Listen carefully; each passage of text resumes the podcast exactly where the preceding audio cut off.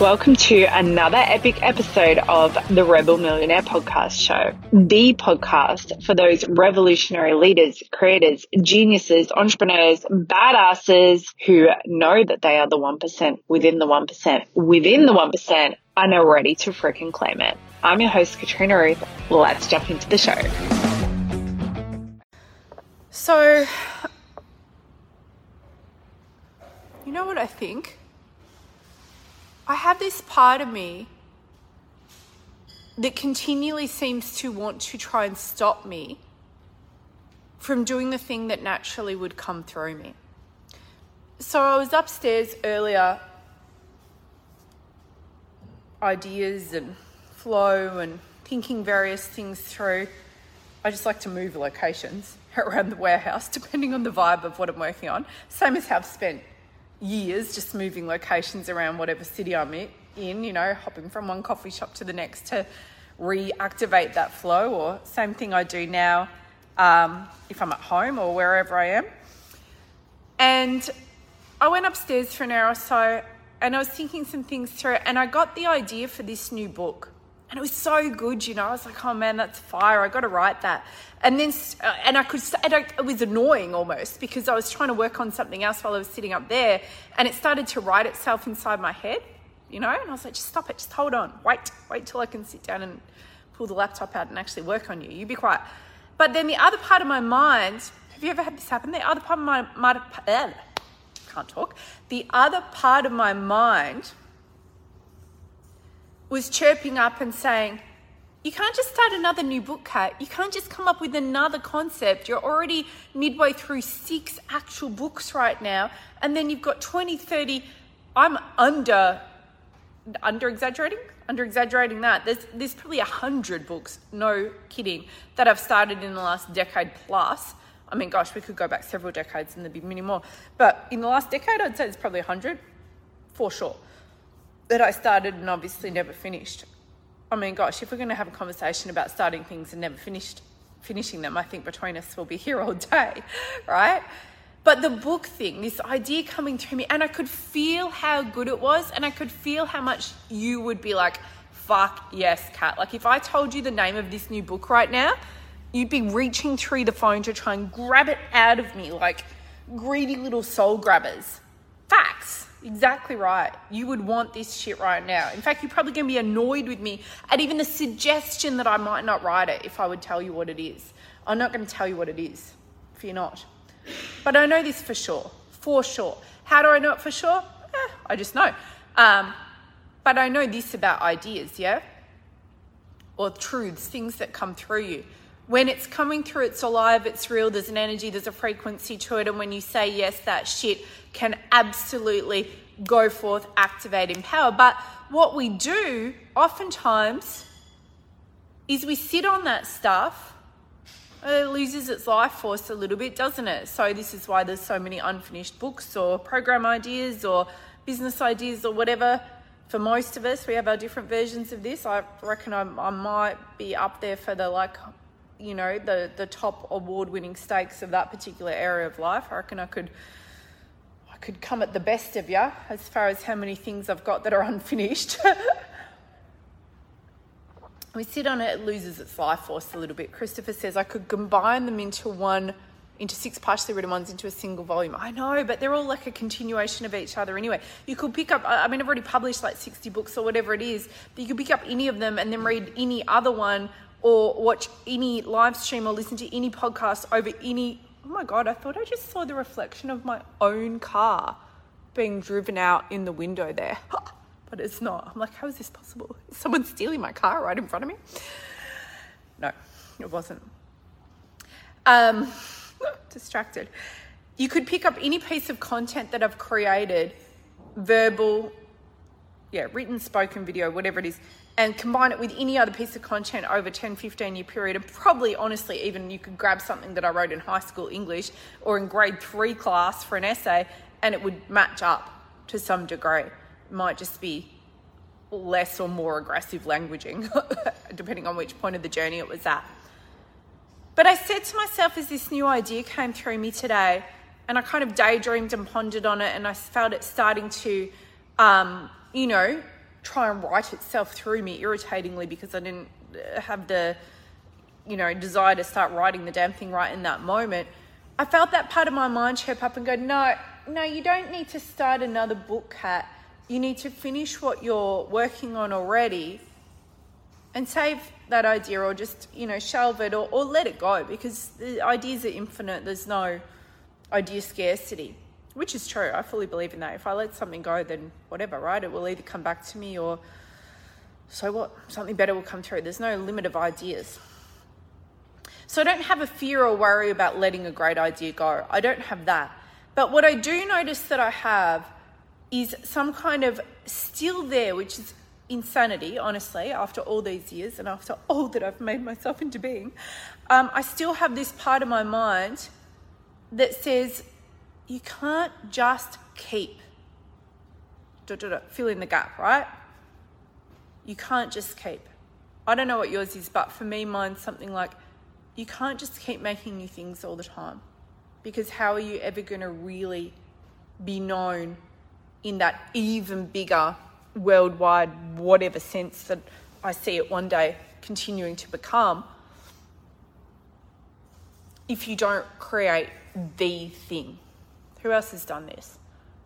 When I say the thing, I mean like the pivotal book, the pivotal course, the pivotal, I don't know, thing that I do with my private clients. You can't just keep coming up with new stuff, because you'll never create the really big, important, pinnacle, peak of it all, up on a pedestal thing that is the thing you're meant to create. You guys, I have chased this thing for years within myself, and I understand it. I am in the dance with this thing. I see it for what it is, and yet it still comes up inside of me. And so I let that thought sort of drift on over me as I sat upstairs. Um, and then I came down and I and I did a bit of admin and whatever, answered my team on a few things, and I thought, what do I do? Do I start writing this new book when really I should work on something I'm already working on, or something, I don't know, relevant to the business right now? Do I just start randomly working on this new book in the middle of the afternoon? And I thought, you know what this really is, is it's one of these pivotal moments that we, we often get to have over and over again. Even when we get like a really cool pivotal breakthrough moment, we often get to experience it again.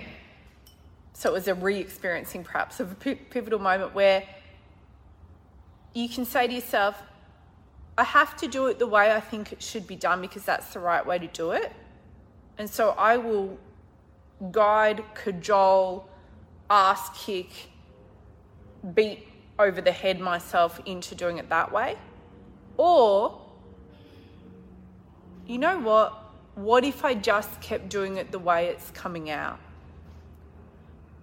And I've been in the dance with this part of myself for years, and I fought this part of myself for years. And what I did, fight, what I fought, fought, what I used to fight, was I fought against the part of me that naturally, automatically, like try and stop me, right? Just keeps creating. So I used to fight this part of myself repeatedly and try and tell myself, or I did tell myself, and I listened to people who said similar, and then I kind of took on board what they said, and so I then said said it to myself as well. You're never going to whatever if you whatever. What's your thing, right? I used to think, I'm never going to get on top of my money stuff, or I'm never going to create monetary success or get known in the way that I believe I'm meant to if I don't, actually it was the same stuff, if I don't, you know, settle on like a signature program or a signature course or a signature thing that I'm going to be known for. And then it became relevant to the writing.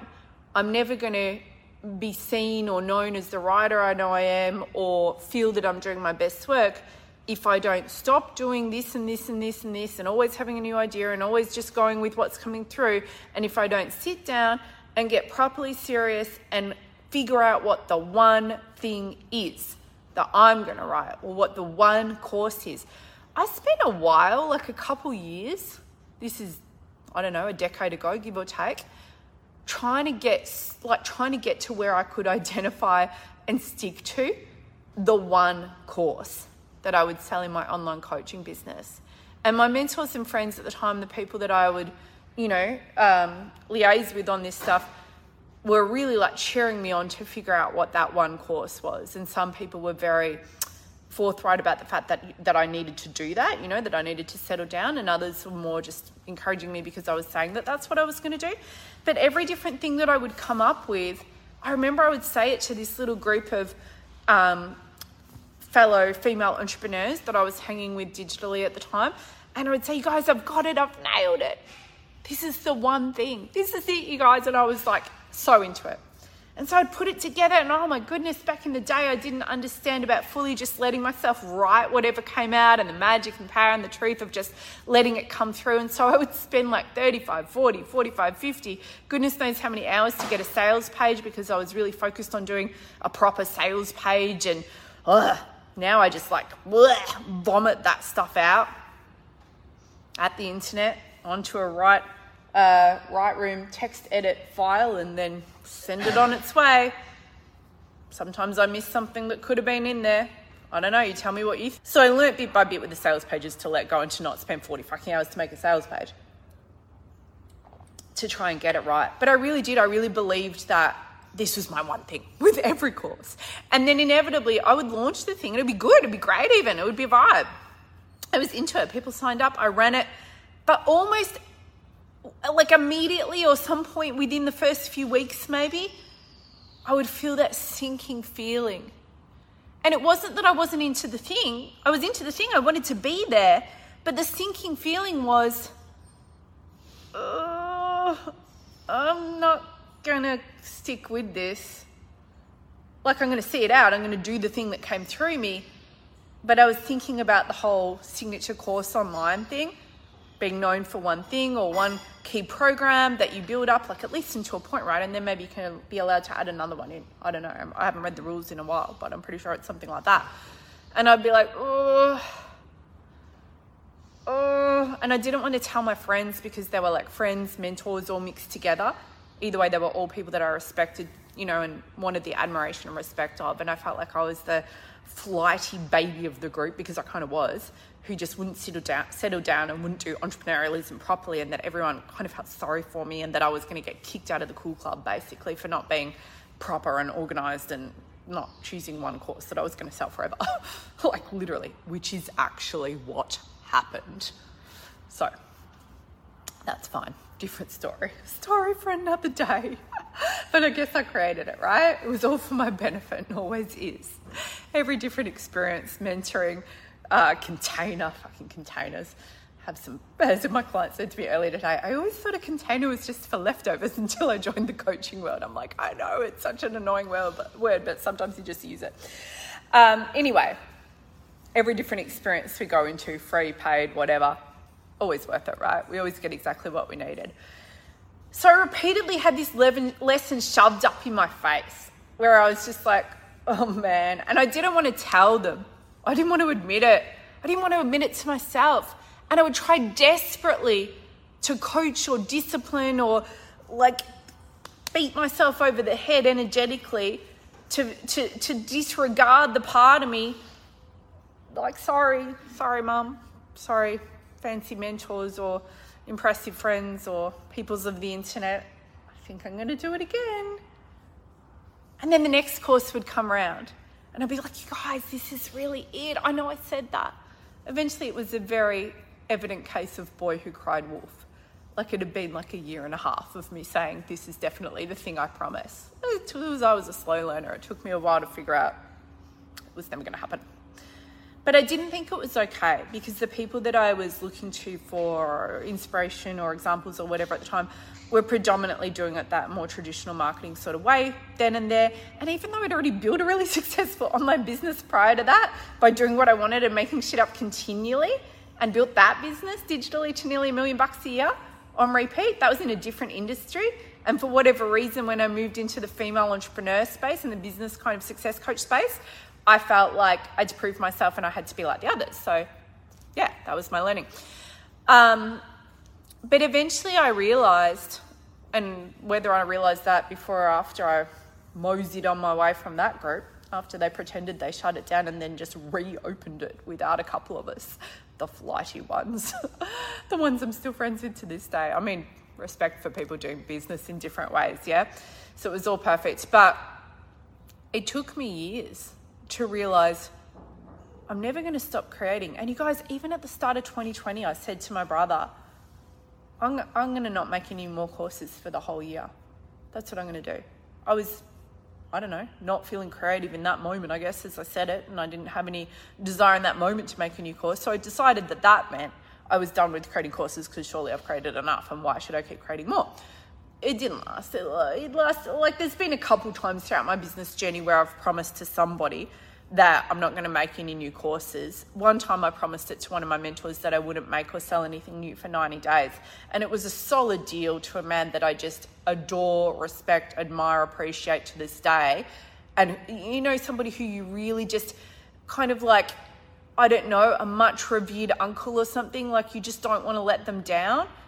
And I lasted ten days and I was like, oh my God, I'm not going to make it. ten days and I cracked in a fury and launched something new, which made like fifty K in five days. So it was, it was a good little rant.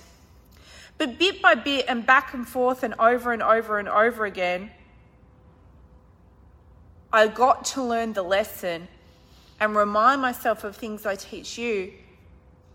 I don't make new shit to make money or, sorry, even to help or impact you or anybody else. These two things and any other outcomes that eventuate as a what might appear to be follow-on of the fact that I keep on creating, selling, packaging, inventing, downloading, whatever, the fact that that has resulted in a mega truckload of money in most people's book and just so many incredible badasses coming into my space all around the world on repeat for years, and the things that that has inadvertently or directly, deliberately led to in my life, blah, blah, blah, all of that is secondary. Because in the end, what I got to learn was I do what I do because it's what I'm meant to do. The purpose of purpose is purpose. The purpose of me creating a new course, when I create a new course, I'm happy to help the business out. Why would I not be? I created the thing. But that's how I see it. I'm helping the business out. I don't have to do that. The business doesn't particularly need me to do that. Plenty of other things the business could be selling. I'm creating that course because it's what's coming through. The purpose of that course is that course. Not even for you guys. That's a bonus. That's secondary to me. I'm happy that it's there. I'm happy to get to share it. It makes me feel good. But it's first and foremost for me. And it's not even like for me as a person. It's just what's meant to come through me. So that's why it comes through. The end. In the online entrepreneur space, it's commonly understood, not by everyone, but commonly, that if you're continuing to reinvent the wheel, which is not what we're talking about, but let's use that for argument's sake, you're not being as efficient or effective as you could with automation or monetization, and so that's not really smart marketing in some ways. I understand that argument. I do wear the marketing hat. I definitely market. Marketing is not like the thing that I came here to do. It's a cool, natural follow-on. So if you're an artist, if you're a creator, if you're somebody who has something that's just coming through you, then what has it got to do with anything? What the supposed most effective way to do something is. If I go and spend a month with one of my closest friends or some cool badass person around the world who is super successful at doing the job of being them, and I learned their tricks, tips, strategies, mindset, methodology of doing a successful job of being who they are, and then I apply every bit of that to myself, is that going to help me to be the best version of me? Maybe some things will be relevant, but the way to be effective at being you is to do the stuff that you're meant to do.